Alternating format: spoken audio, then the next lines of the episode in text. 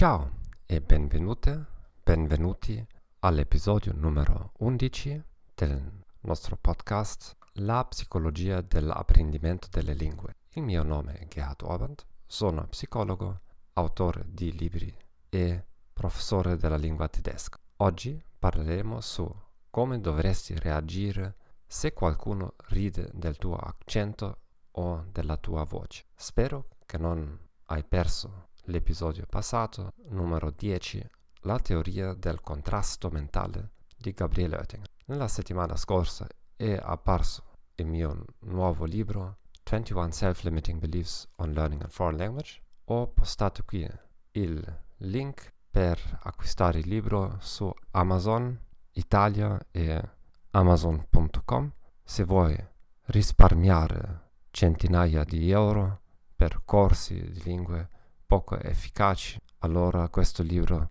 ti darà indicazione di cosa, cosa così agire. Allora, come dovresti reagire se qualcuno ride del tuo accento o della tua voce? Possiamo immaginarci quattro situazioni diverse.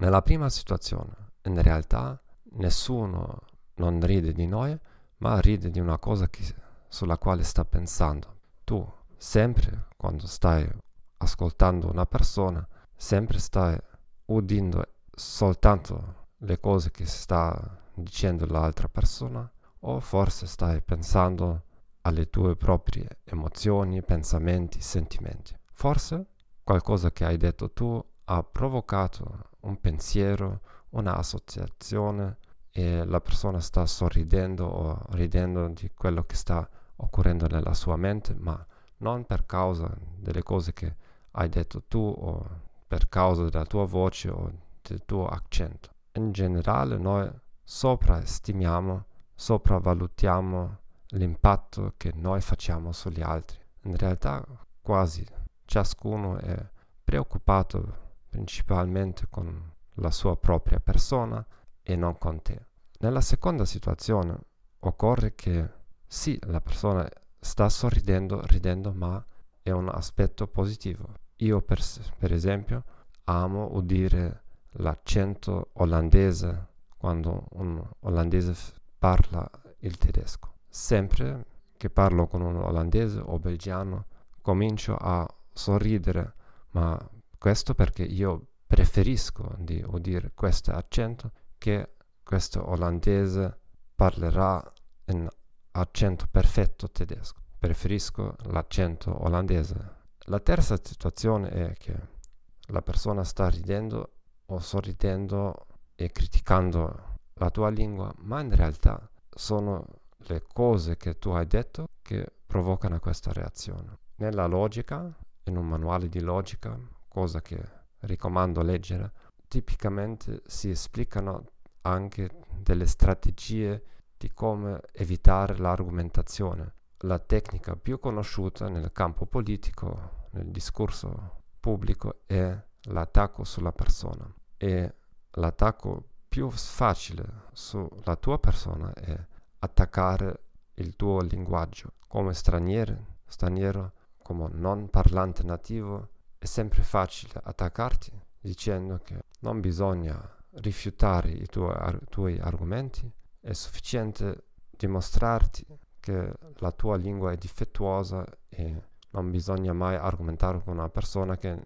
neanche non può parlare correttamente. Io personalmente mi confronto con questo quasi ogni giorno perché sto lavorando in un paese straniero, non nella Germania, e quasi ogni cosa che dico in russo, in rumeno, in un'altra lingua, sempre, quasi sempre elicita una reazione di scetticismo per il semplice fatto che non parlo perfettamente la loro lingua. Se dico, e frequentemente lo, fa, faccio, delle cose non convenzionali, allora l'altra persona ha una uscita facile per evitare di confrontarsi con quello che ho detto. Il quarto aspetto è che realmente la persona sta ridendo di te.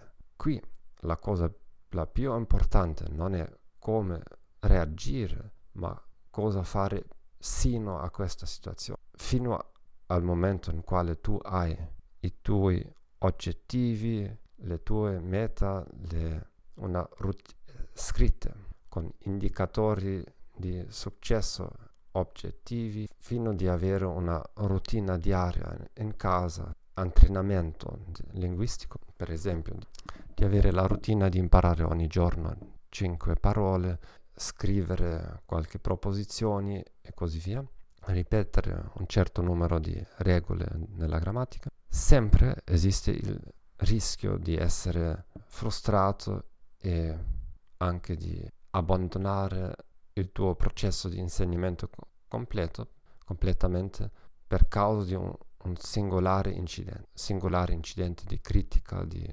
derisioni, derisioni, perché negli Stati Uniti si dice l'unica persona con la quale ti devi comparare sei tu ieri. Se nella comparazione con te stesso esce un risultato favorabile, favorevole in comparazione con ieri, la settimana scorsa, il mese passato, nessuna critica non ti può mai turburare e frustrare perché sei, sai che sei nel cammino giusto. Per esempio, io con i miei podcast, i quali sto facendo settimanalmente 21 lingue, sono molto consapevole del fatto che non parlo bene l'italiano, perfettamente inglese. In molte lingue c'è una grande catastrofe, ma anche se esistono molte persone che vogliono ascoltare questo podcast o che criticano o così via, io so che quello che sto facendo oggi in ogni lingua è meglio stavo facendo me- un mese fa, due mesi fa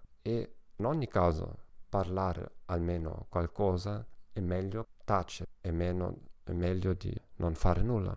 E io so dalla mia propria esperienza, continuerò, si miglioreranno anche i risultati automatici. Ma io so questo perché per un lato ho una disciplina, una routine diaria di perfezionare ogni libro e anche perché posso comparare le mie registrazioni audio. Per questo eh, ti consiglio di sempre registrarti eh, con il tuo telefono cellulare e così è molto facile di udire come parlavi un mese fa, mezz'anno fa. Certamente puoi preparare qualche replica ironica, sarcastica, umoristica o, seria se qualcuno ride di te, ma in realtà questo è piuttosto importante per il nostro ego. No? Cosa pensa la, la persona di noi? E se la persona già è antipatica, perché perdere energia vitale per cercare di convincerla che noi siamo così forti o possiamo rispondere così bene? La cosa che io tipicamente faccio è prendo una foglia e pregunto cosa esattamente ti fa ridere o sorridere e prendo questo come un semplice feedback e scrivo questo sulla foglia. Se la persona non vuole rispondere, dice non, se- non faccia senso, allora io dico arrivederci e sorrido e ciao. Allora, spero che questa informazione sia stata utile per te Tante grazie anche per raccomandarci. Non dimenticare di provare il mio nuovo libro e ci vediamo nella prossima settimana. Ciao ciao!